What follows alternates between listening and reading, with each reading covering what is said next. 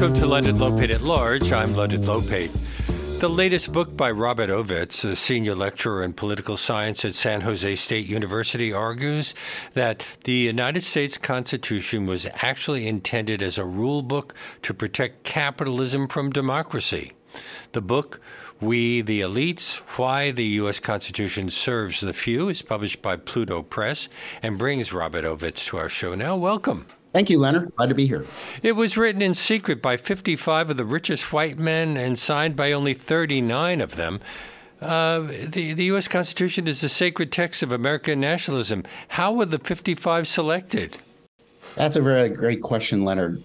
The states had been informed that the Congress approved a resolution. This is the Confederate Congress under the Articles of Confederation, our first constitution. Mm. After a long effort, the Congress directed the states to send delegates to this convention in Philadelphia to, and, to correct problems that the Articles of Confederation had failed to uh, achieve through things like elections. Yeah, that's correct. Um, this had been the result of a long effort of folks like Hamilton, who had actually been calling for changes to the Articles of Confederation or a new constitution since the late 1770s. And he started to gain some allies who were finally able to get Congress to approve this, but it was a very limited authorization. It said that these delegates should just tried to amend and fix the articles, which of course meant that the Congress would have to approve it with consensus, and the states would also have to approve it with consensus. So the states ended up selecting 70 delegates, except for Rhode Island, which didn't participate. And out of those, the 55 showed up.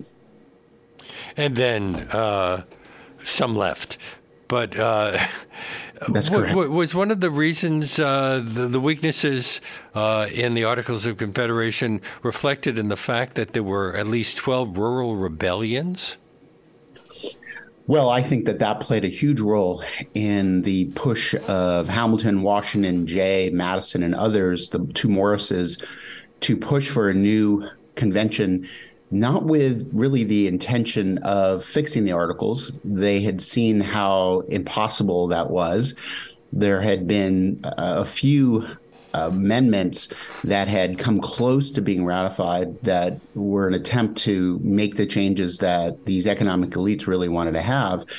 But as soon as they get to Philadelphia, uh, within just a couple of days, they actually throw out any effort to change the articles and instead decide that they're going to try to write a new constitution because they didn't think that the articles was really strong enough to protect their interests so, as a class. So, what led the 13 uh, men to leave and three to refuse to sign this new constitution? Uh, did it matter which states they were representing? Well, it ended up mattering because, in the end, if you look at the Constitution, you'll see that they sign as individuals rather than as states because Rhode Island wasn't present. New York, two of the three delegates left, leaving Hamilton by himself. So there was there was no way that uh, New York could actually cast a vote. Uh, so some of those delegates, we know why they left. There were a couple who left about halfway through, and then immediately published their fragmented notes, they became pretty prominent anti federalists, those who were opposed to ratification of the Constitution. So we know that they just didn't really trust what uh, their fellow elites uh, were doing. Uh, the three that uh, refused to sign the Constitution, two of them became prominent anti federalists, uh, opposed to the Constitution because they preferred that the elite's interests would be better served at the state level. One of them ended up flipping his position, and uh, he was probably bribed with a job offer in the first administration and, and became a supporter of the Constitution. But getting back to your earlier question, is one thing that really drove a lot of those elites to Philadelphia was that they were concerned that they had really lost their power and influence in some of the states. And uh, I, I, think that uh, they were kicked back on their heels, if you will, um, when the ordinary people had started to organize um, due to also slave uprisings and rebellions, and then also uh, the difficulty they were facing in carrying out the genocidal colonial settlerism uh, in attempting to uh, exterminate Native Americans who were fighting back. And so I think uh, I call these the three insurrections. And I think these three insurrections are really what motivated a lot of these economic elites. And these were some of the wealthiest people in the uh, 12 states to show up because they needed to find a way to restore their uh, their dominance and power. So, were the anti-federalists would they have wanted to keep the Articles of Confederation in place, or did they think that just a different document was necessary? Yeah, that's a that's a good question. And uh, the anti-federalists were pretty divided, unlike the federalists who actually stole the name of federalism and flipped it into its opposite meaning. Um, the anti-federalists were more divided about why they opposed the Constitution. Uh, there were some that feared that the Constitution would empower a strong national government and that would oppress the people or potentially even be able to uh, abolish slavery a lot faster. There were, but most anti federalists disliked the proposed Constitution because it took away a lot of the powers from the people. Mm. And most of the power that the population had, at least of the free white males who were empowered at the state level, uh, belonged at the local and state government levels. The state governments had virtually unlimited power, whereas the uh, Confederate Congress, Confederate because it was under the Articles of Confederation, uh, the Congress was quite weak. And so they preferred to have a decentralized, more flat system of governance rather than a concentrated system of power in a single national government. There were also anti federalists who just didn't trust it. They didn't have a lot of time to really read the Constitution and understand what it meant because in Philadelphia, the convention occurred under an oath of silence. They literally covered the windows in the hot summer of 1787. And except for a few people who were uh, keeping notes, um, most of the rest of the population didn't know what they had produced until it finally started to circulate. So the Anti-Federalists uh, wrote a lot of critiques. There's so there's there's really no one coordinated group, if you will, but there were some who were trying to coordinate the effort, and they started to gain some success in uh, voting down the Constitution in several states into 1788. Um, but to answer your question, the Anti Federalists uh, issued some really potent critiques of the power of a president who essentially could serve for life. There were no term limits then. Hmm. Uh, justices who uh, were. So it was really institute bringing in a king. Yeah, uh, there were some. A, a version of the British monarchy? Because yeah. Uh, you, you say uh, the aim of the framers was to form a republic. Uh, and how and that would be different than a, creating a democracy. That's correct. So the uh, anti-federalists didn't necessarily um, all entirely agree that we didn't need to replace the articles. Some thought that this constitution could, uh, proposed constitution could be fixed, and hmm. there were a number of resolutions for changing it before they would vote to ratify, um, fixing some of these issues. Um, but there were others who believed that they should stick with the original mandate, that the uh, original authority granted by Congress was only to amend the articles, and they felt that the framers had gone too far. They had gone a bridge too far. Um, there's a really fascinating, very thoroughly documented, very long book uh, written by a law professor by the name of Klarman, who uh, entitled his book "The Framers' Coup" for a reason, uh, because he saw what the framers had done was an explicit violation of the authority they were granted by Congress, and essentially carried out a constitutional coup and uh, wrote an entirely new constitution that served their interests. Would you say that although many Americans have opinions about the Constitution, they probably have little idea of what it actually says? Uh, I, am thinking about the people who stormed the Capitol on January 6th, who claimed that they were defending the Constitution. Do, yeah, that's absolutely Do they have right. any valid arguments there?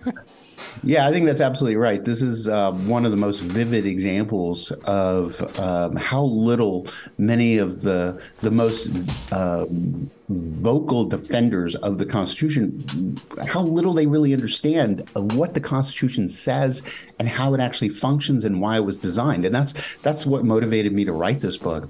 Uh, the uh, seditious attack on uh, Congress. We can call it seditious now because several of those leaders were just convicted yes uh, in the last couple of days of seditious conspiracy. And I think there's one more person to go uh, to be charged, and that is um, former President Trump. Uh, but these folks who attacked the Capitol, ironically, were claiming that they were trying to defend the Constitution uh, by installing Trump uh, essentially as a kind of president for life uh, who had lost the election. And we hear this over and over again. I don't know if you recall back when uh, Obamacare was working its way through Congress uh, back around 2009, 2010. And there were a lot of people who um, argued that Obamacare would uh, be stealing their uh, their health care. And uh, when journalists interviewed some of those protesters, turned out that they were Medicare uh, beneficiaries. They were getting government health care. So we have um, a really um, dearth of understanding of how our system of government functions and certainly how the Constitution is written and, and what it does. And the January 6th insurrectionists obviously did not read the Constitution because if they did, in Article 3, they would see that. Um, that uh, treason is uh, is is punishable.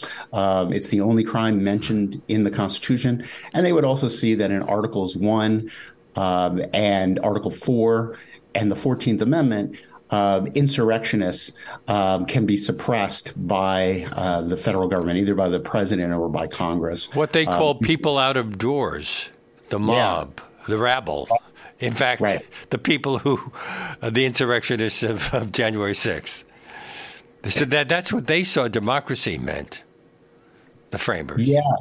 Yeah, so I would I would distinguish the January 6th insurrectionists from uh, the folks that the framers were most concerned about, uh, because in this case, the January 6th insurrectionists were essentially doing the work of the economic elite uh, today.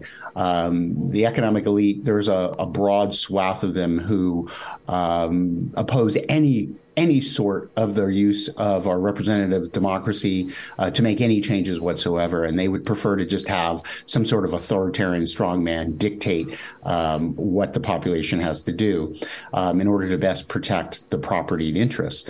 Um, but at that time in the 1780s, the framers were dealing with a very different kind of people out of doors. This was a derogatory term that they used to describe people who worked with their hands, who worked outside, who got dirty, and should never have their hands on the levers of power inside. These were people who were actually trying to democratize the states. Uh, they were fighting for the interests of the economic majority.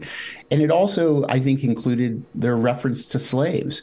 And it included um, Native Americans who they were having a hard time suppressing and stealing their land. So, uh, in in the system, they wanted only white men with a certain amount of property would be allowed to vote, and even their vote was limited. That's correct. What so would they even be voting on?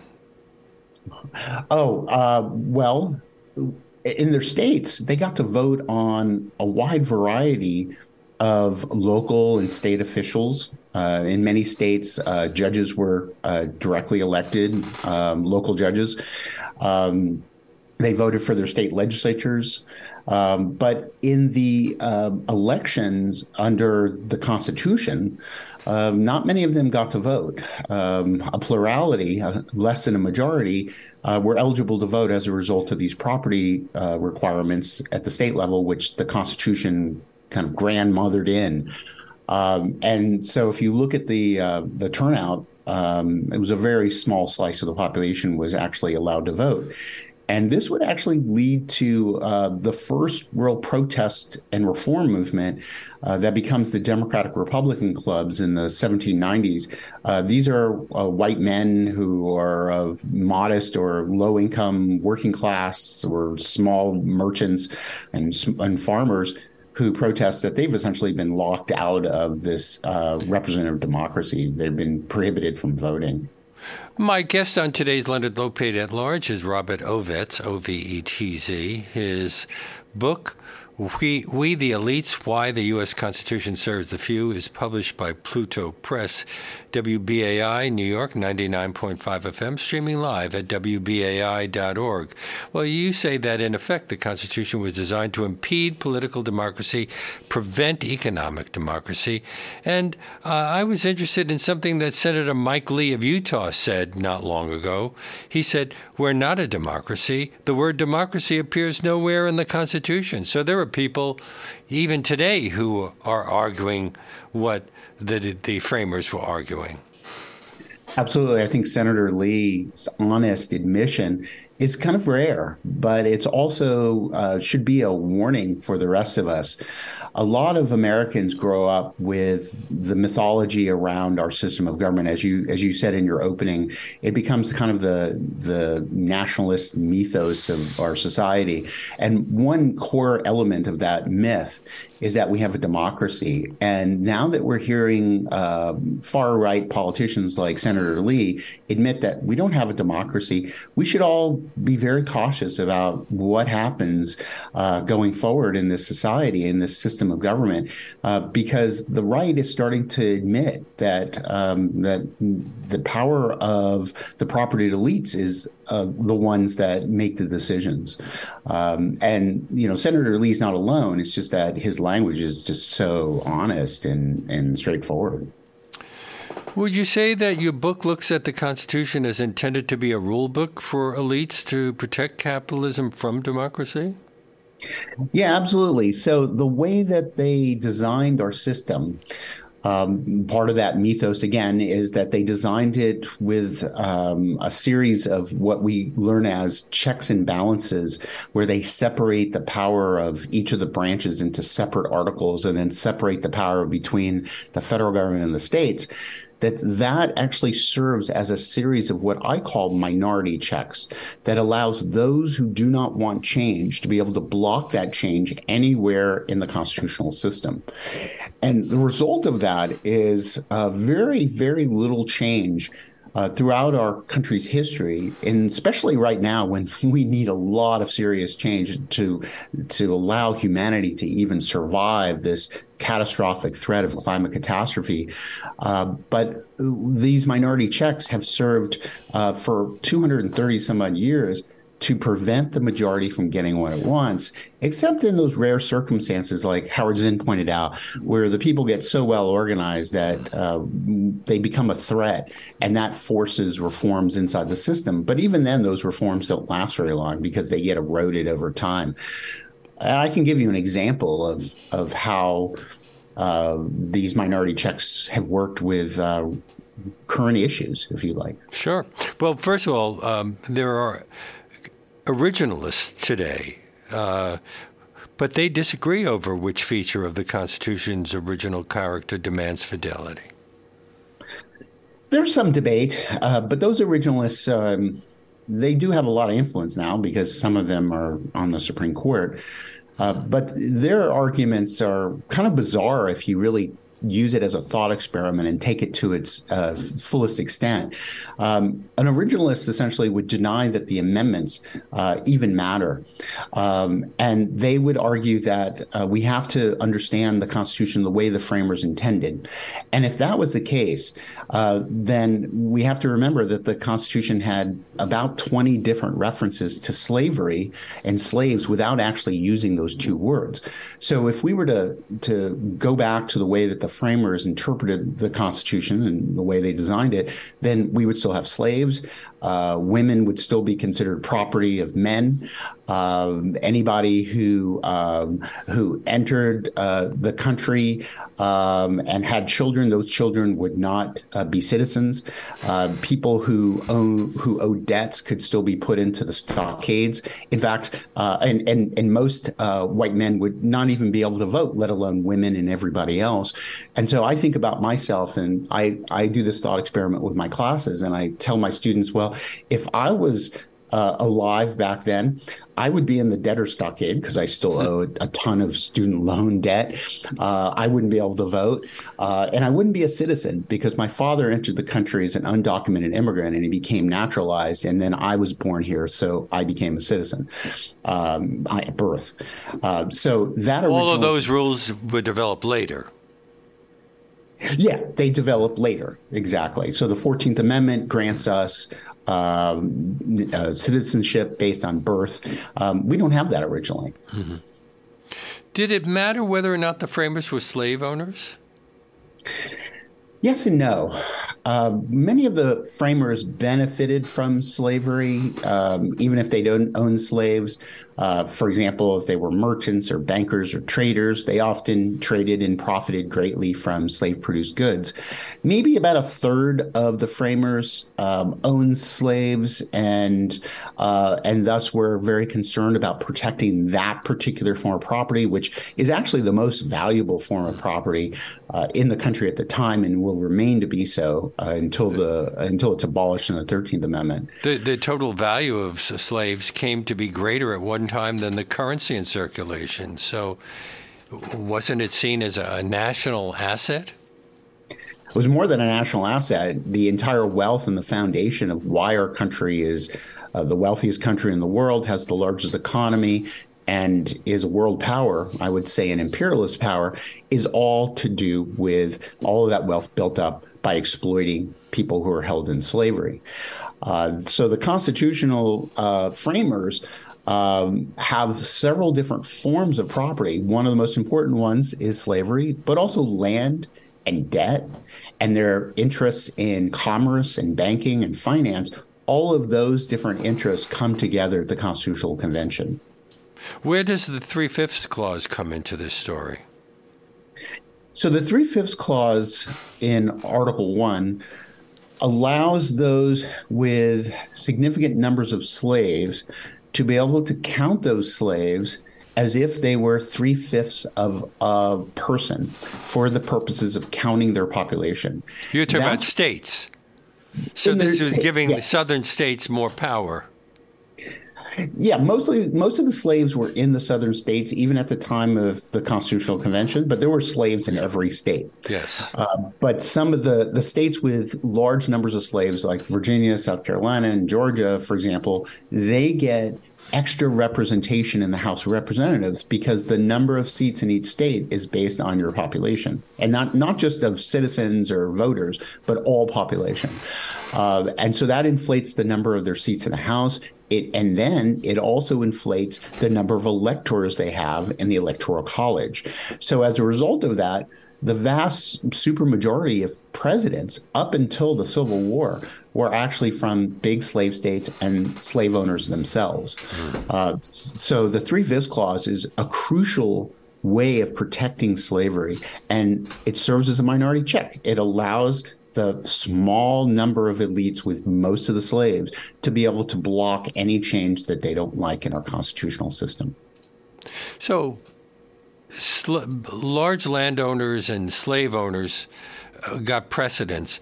Uh, small farmers had less input, and and uh, people in the trades and small manufacturing. Well, the farm, the, the small farmers and the, the skilled workers, the the craftsmen, the, what they were called at the time, the artisans, actually had divided interests at the time most small farmers operated outside of the market economy. They grew what they ate and they ate what they grew. And so if they had any surplus, they they sold it or traded it locally.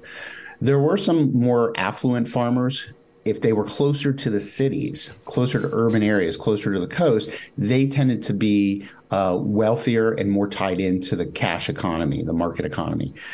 Uh, the artisans uh, mostly lived in the towns and the cities, and they were actually what today we would say are small business people. Uh, they were very much producing for trade in uh, other cities and other states and even uh, globally. So they had divided interests. The artisans wanted a new constitution because they wanted to have the ability to impose tariffs on imports that would protect their production and their sales and they wanted protection for, for interstate commerce. So they aligned actually with the elites. Um, it was a divided working class, if you will, unfortunately.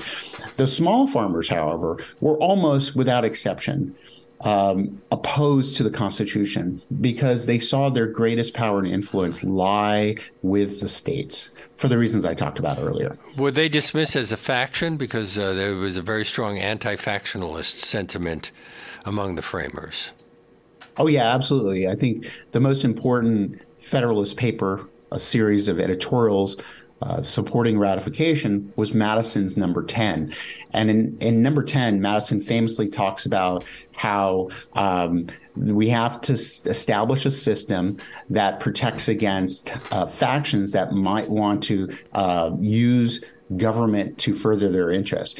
And here he's talking about um, he's talking about his fellow economic elites. He's talking about political parties, but he's also talking about classes. And in particularly, he's concerned with the vast supermajority of the population that are small farmers, the kind that I just described, because they, in some states, they're so well organized that they've actually been able to elect some of them to their state legislatures and be able to change state laws to implement policies that I refer to as forms of economic democracy to further and protect their own interests. Doesn't the translation of economic power into political power remain an issue today? Oh, absolutely. In fact, I would say that, it, does it come directly out of the Constitution, or would that just have been a national, a natural consequence of the way things develop over the years? I would say that the problem that we face with concentrated economic power and its influence in the political system, we can see that with the train the train strike being blocked by Congress right now. Um, by Democrats, Dem- interesting. Yeah, the, the Democrats right. control the Senate, and yet they uh, eliminated one major aspect of the agreement. Yeah, absolutely. And I would uh, I would argue that this problem of economic power is really a symptom of the Constitution. It's not the cause of our constitutional problems. The Constitution, for the reasons that I've been talking about, establishes the ability of the economic elites to be able to block any reforms or changes that threaten their interests. And as a result, after over two centuries, the wealthier have gotten tremendously much more wealthier. And the rest of us have stayed stagnant or even gotten worse off. Uh, and this example of what the Congress is doing to the railroad workers and what President Biden has done is just yet another long example of the way that the economic elites use our system of constitutional government to undermine the interests of the working class. Didn't the Supreme Court once interpret the First Amendment to mean that using money to buy an election is protected free speech? Yeah, so Citizens United case uh, just a little over a decade ago. Um, absolutely. So that's a recent thing, actually. It's most recently Citizens United and um, a few other cases after that. Uh, but it actually goes back to Buckley versus Valeo of the mid 1970s. Um, a Supreme Court ruling gutted the Federal Elections Act uh, by uh, beginning to uh, prohibit any restrictions on outside spending in elections. Uh, it was much more modest. Citizens United just blew that wide open. And um, we've just seen an astronomical increase from one election cycle to the next of how much money is pouring into elections.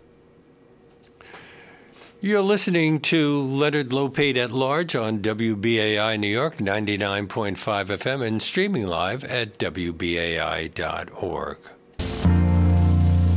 We hold these truths to be self evident that all men are created equal, that they are endowed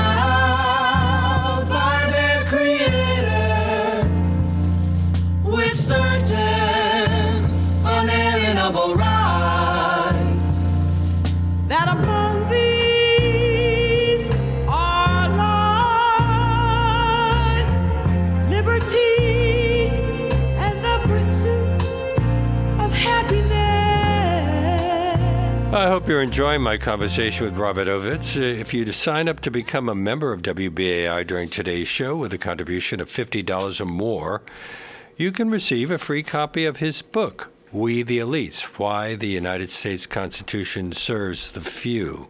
Just go online to give2wbai.org or call 212 209 2950 during today's show, and we'll be happy to send you a copy. That's give and then the number 2 wbai.org or call 212 209 2950. But don't forget to make that $50 donation in the name of Leonard Lopate at large. And thank you very much. And we return now to Robert Ovetz. His book, We the Elites Why the U.S. Constitution Serves the Few, is from Pluto Press. He's a senior lecturer in political science at San Jose State University and the author of uh, a number of other books when workers shot back class conflict from 1877 to 1922 and also haymarket don't most liberals tend to think that the constitution was designed to give us rights yeah, it's uh, it's interesting that you played another version of the uh, second paragraph from the Declaration of Independence. Mm-hmm because many Americans, again, this is another leg of that that multi multi leg stool of mythology around what the Constitution does, and that is that uh, many Americans confuse that passage in the Declaration of Independence with the Constitution. In fact, the Constitution, as it's ratified, the Articles, doesn't really say very much about the the the rights and responsibilities of the people. Uh, there's very few references to rights in the articles, and they don't actually start to appear until those first 10 amendments are ratified by the first Congress, what we call the Bill of Rights, although they're not all about rights of people. Mm. You write that no part of the Constitution is more misunderstood, misquoted, and overvalued than the preamble. Yeah, the preamble is really kind of the forgotten uh, child of the Constitution, if you will. Uh, it doesn't really get a lot of attention uh, for various reasons. It's very unlike the rest of the Constitution. Uh, the preamble lays out a series of uh, really you could think of as values or um, principles. Um, and then the rest of the Constitution, the seven uh, articles, uh, are really all kind of dry and logistical about the nuts and bolts of the different powers and the limits on those powers, particularly with Article 1, Congress, uh, and then how the system really will function. And the preamble, though, I think is really in some ways tells us the most about the intention of what the framers were trying to do in the Constitution. And uh, we, we often misunderstand it. What's the um, significance of the phrase "We the people of the United States"? Yeah, see that that's uh, it's the first three words which motivated me to title my book uh, "We the Elites."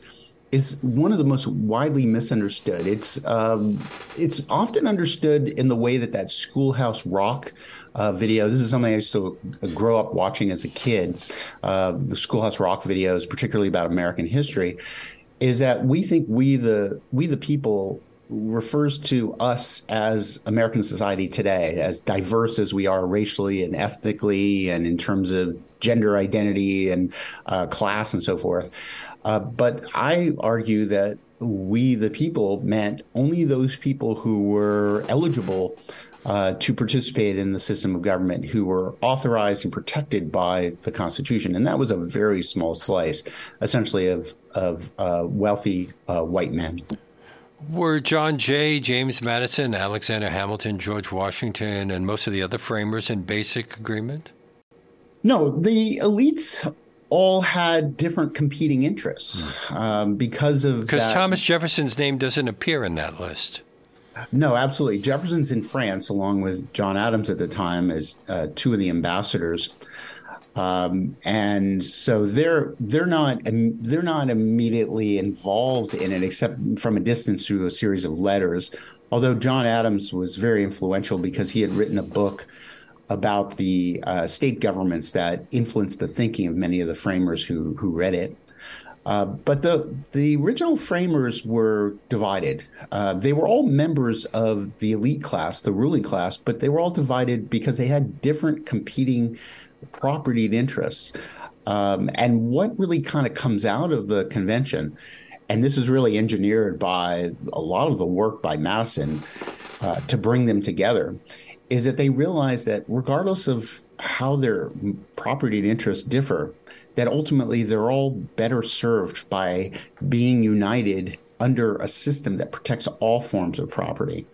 And so many of the compromises, quote unquote, or concessions, quote unquote, that are made at the convention are actually made between these different propertied interests among the elites in order to protect each other's interests. What was Madison's role in creating the structure of Congress, the, the bicameral structure of Congress? Well, that was that was um, one of his most important contributions.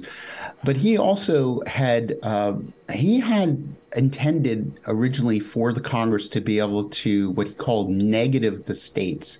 He wanted to give the Congress the ability to overturn laws passed by the states, and I think that was um, really one of his uh, most important focuses in the convention. He ultimately lost that, but he ended up winning it in a different way. Uh, because, as uh, the famous uh, economic historian Charles Beard uh, informs us in a little book he wrote about uh, judicial review in the Supreme Court, at the beginning that, of the 20th century. in the beginning of the at the beginning of the of the um, uh, judicial review is um, really created uh, finally and uh, definitively by Marbury versus Madison in 1803. No, but I meant Beard's book is what 19. Oh, yes, 10 or right. something like that, 15, That's whatever. Right. That's right. Yeah. So Beard wrote at the early uh, in the early 1900s, um, and he shows that uh, in fact Madison uh, ended up winning because there's no mention of judicial review in the Constitution, although nobody was opposed to it. And so uh, Madison uh, didn't get his uh, veto of state laws, if you will, in, in the Congress because they didn't really want to put it in there. They were afraid that too many people would oppose the Constitution if they knew that uh, they had intended uh, to give the federal government the ability to overturn laws passed by the states. They wound up giving the states a lot of power uh, uh because of the structure of the bicameral Congress and the problems caused by the Electoral College. Well, uh, the uh, bicameral Congress uh, is understood to have given the states more power in the Senate. Uh, yes. Because all the states had uh, been given the same number of senators. Whether they but had that, a large population or a small one. And everybody was happy with that? Everyone went along with that? Well, that the compromise there was made uh, by essentially allowing the states to um, to pick the senators rather than making them directly elected like the House. Uh, so that was what en- ended up helping engineer uh, the creation of the Senate in that way. But I actually argue that the Senate itself really hides um, a disproportionate distribution of power, particularly to um, small population states that have a lot of slaves. And one of your chapters is headed Congress designed for inefficiency. Yeah, right and uh, so the uh, the design of uh, the Congress um, really ends up serving uh, to keep the population divided. Um, and uh, create multiple minority checks so that it becomes incredibly difficult to get anything passed unless it overcomes the opposition um, or makes concessions to the opposition so that they end up rewriting the laws uh, to serve their interests. What about the creation of the Electoral College? Five presidents have been elected despite losing the popular vote. What were they thinking? Hmm. Yeah, so this is a this is the ultimate minority check, if you will, because let's say, for example, um, a bill passes and manages to pass through the Congress, through both houses. It overcomes the minority checks. Ultimately, it has to face a potential veto by the president. And even to this day, uh, that president is uh, not necessarily the winner of the popular vote. Um, we um, we see this example, uh, for example, with uh, President Trump having won uh, the Electoral College pretty handily, while he actually slightly lost the popular vote to uh, Senator Hillary Clinton. Mm-hmm why the framers designed the electoral college in that way um, is for many different reasons. Uh, Hamilton is pretty explicit uh, when he talks about in one of the Federalist Papers that um, this becomes a kind of independent check on the will of the people. Um, in the same way that Madison, in a different Federalist paper, also describes the Senate in that way, that the Senate would serve as a kind of brake to hold back the people from hurting themselves. The framers didn't really like democracy. They didn't trust democracy because remember, in the ancient Greek, the demos is the people and cracy is a system run by the people. And instead, what they're trying to do is create a republic uh, where there's representatives who are not necessarily elected. Um, and they're just they don't have a king, but these representatives make decisions on behalf of the elites. So having um, a, a king is a bridge too far. So they design a president that not only can serve for life as long as they're reelected every four years, uh, but ultimately the popular vote does not determine who gets elected that the popular vote of each state determines which candidate or party gets the electors of that state. And then those electors are free to cast their vote for that person or not.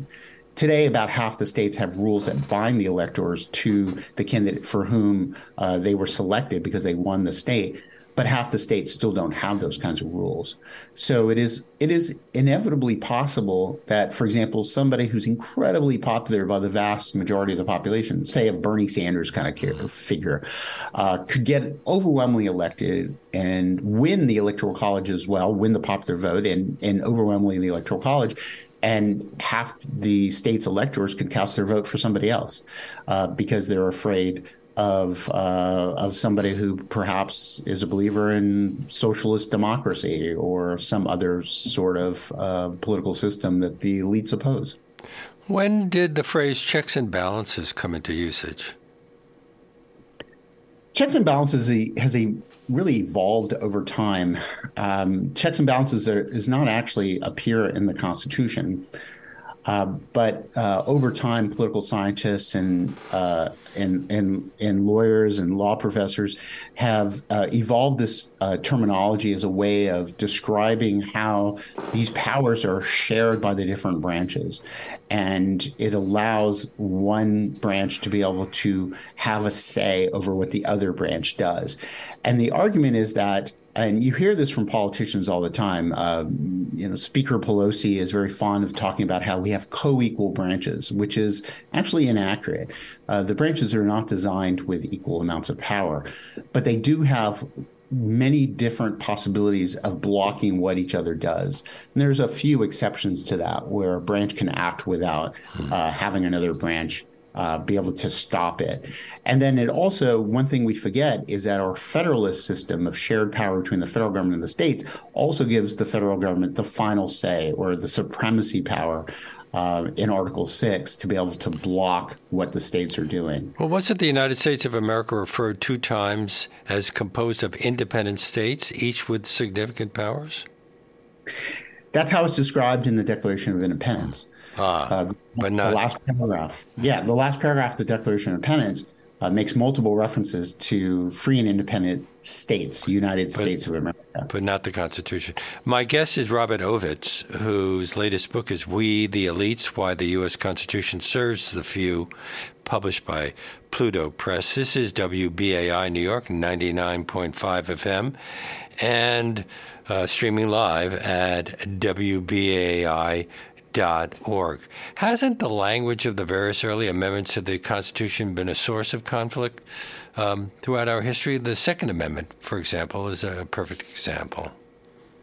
Oh yeah, and the, the first one too. yeah, the uh, well, we start with uh, the First Amendment, it uh, makes a reference only to Congress shall make mm-hmm. no law. And it really took over a century, really, for uh, the First Amendment to actually be applied uh, to the states.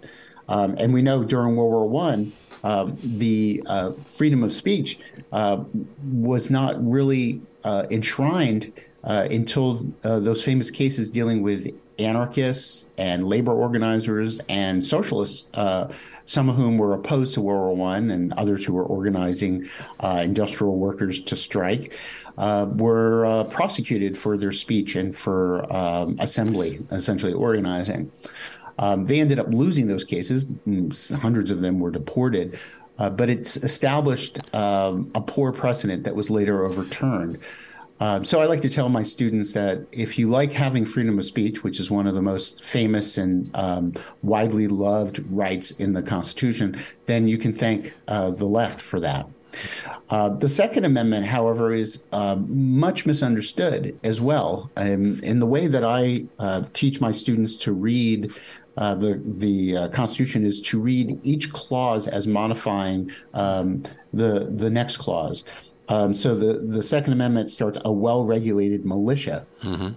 Being necessary to the security of a free state, each separated by a comma um, tells us everything that the framers intended then, and that was that uh, the the states were afraid um, that Article One would allow the Congress to establish a national army and navy, and um, some of the anti-federalists argued, well, this is evidence that the states will be turned into administrative bodies oppressed by the national government.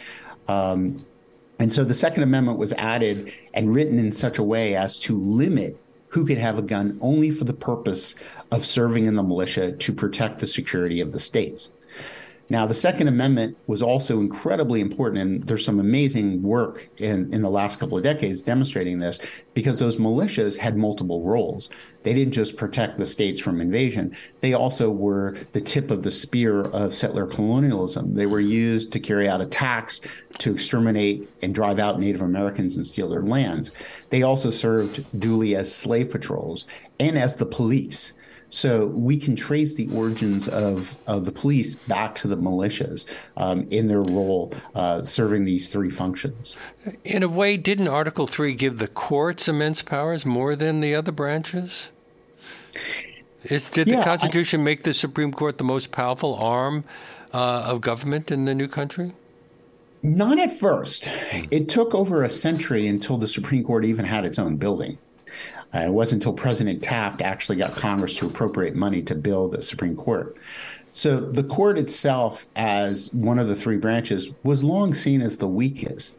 But one of the things that emerges almost immediately, even before Marbury versus Madison, in several cases before Marbury, the Supreme Court starts to argue that it has the ability to review the constitutionality of state and federal laws.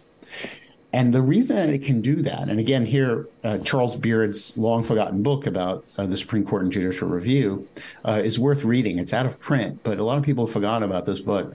Is that he documents very, very um, meticulously how the framers actually wanted to give the courts that power of judicial review to be able to overturn any law passed by elected representatives uh, any new regulation made by elected and appointed officials in the executive branch, and also state court rulings. Um, but they were afraid to put it in the Constitution because they thought it would be unpopular and would kill ratification. And so Marbury versus Madison is where we credit the origin of judicial review. And that's actually wrong because there are these earlier cases. But what judicial review does is it empowers the courts to give uh, ultimately those nine justices who actually nowhere in Article 3 are given the term of life, um, but only for good behavior. Uh, but it gives these justices appointed indefinitely the ability to overturn anything that any other part of the of the government wants to do, and that is also one of the ultimate minority checks.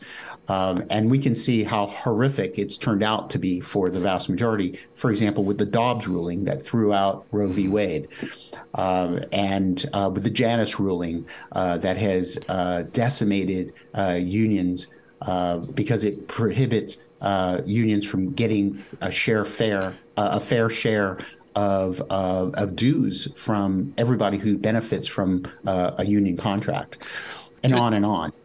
Does the uh, we don't have much time, but I wondered whether the Constitution addresses the issue of taxation. Absolutely. So one of the most important things uh, that the framers set out to accomplish was to get the outstanding debts repaid. During the American Revolution, uh, the Congress and the states were in debt not only to France and Spain and the Netherlands, and in fact had defaulted on loans to France, uh, but they were in debt to the economic elite. And um, the states had a hard time passing and collecting taxes because of various kinds of armed rebellions like the Shays Rebellion. there was also a shortage of cold hard cash, literally coins and um, gold and silver.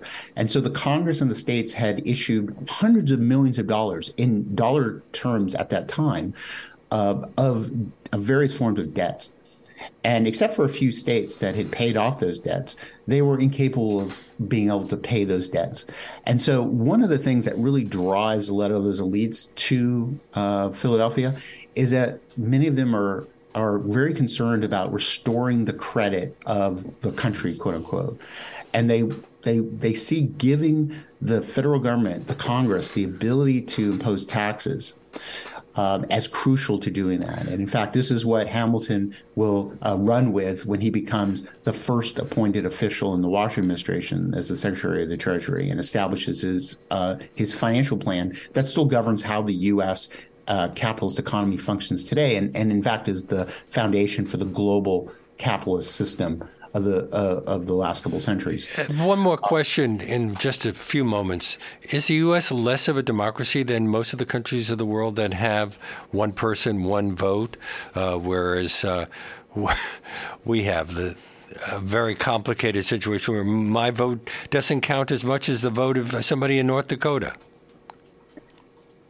Yeah, I think of our system as an exceptional type of representative democracy. It's exceptional not because it functions better or it's more democratic, but it's exceptional because most other representative democracies in the world have a completely different system because they see our system of quote unquote checks and balances as impeding the ability of the population to vote for what it wants and to get for what it votes for.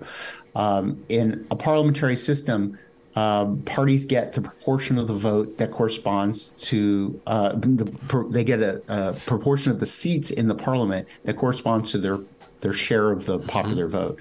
In our system, it doesn't work out that way. It doesn't work in the electoral college. Many times, it doesn't even happen in the House and the Senate, where the minority party actually got more votes. so our system works as it was designed to work. Uh, in the end. I, I, we've run out of time, unfortunately. I, I, want to thank you so much for being on our show. Uh, my guest has been Robert Ovetz, We the Elites, Why the U.S. Constitution Serves the Few, published by Pluto Press. A last word, because I interrupted you?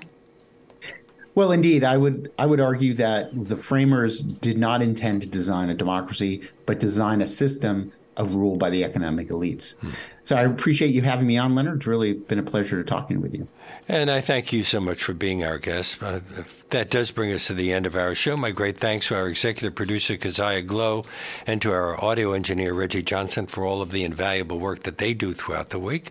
If you're just discovering this program and would like to hear more of our one hour deep dive interviews, you can access our nearly 700 past shows streaming on demand at WBAI.org, and our podcast, which has surpassed 1 million plays, is available on iTunes, Apple, and everywhere else you get your podcast podcast. If you'd like to write to me, my email address is leonardlopate at wbai.org.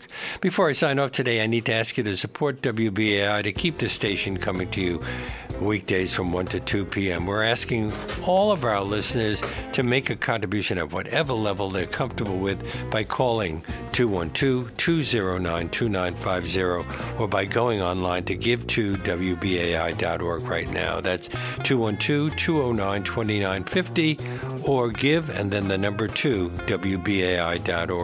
Because we need your help to keep bringing you this unique, in depth content information you don't usually get anywhere else. And as I mentioned earlier, anyone who makes a contribution of $50 or more in the name of Leonard Lopate at large can receive a free copy of the book we've been discussing with the elites over the Why the U.S. Constitution Serves the Few by Robert Ovetz. So make that call right now, 212 209 2950, or go online online to give to WBAI.org. You might also consider becoming a sustaining member for $10, $15, $20 however much you can afford a month, and that allows us to plan for the future.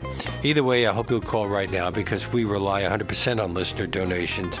We don't take ads or foundation grants. And we are the only station in the New York radio dial that's 100% listener sponsored help us remain alive and thriving with your tax deductible support. We're off next Monday, but I hope you can join us again on Tuesday when environmentalist Pete Morosky will be taking your calls. We'll see you then. Have a great weekend.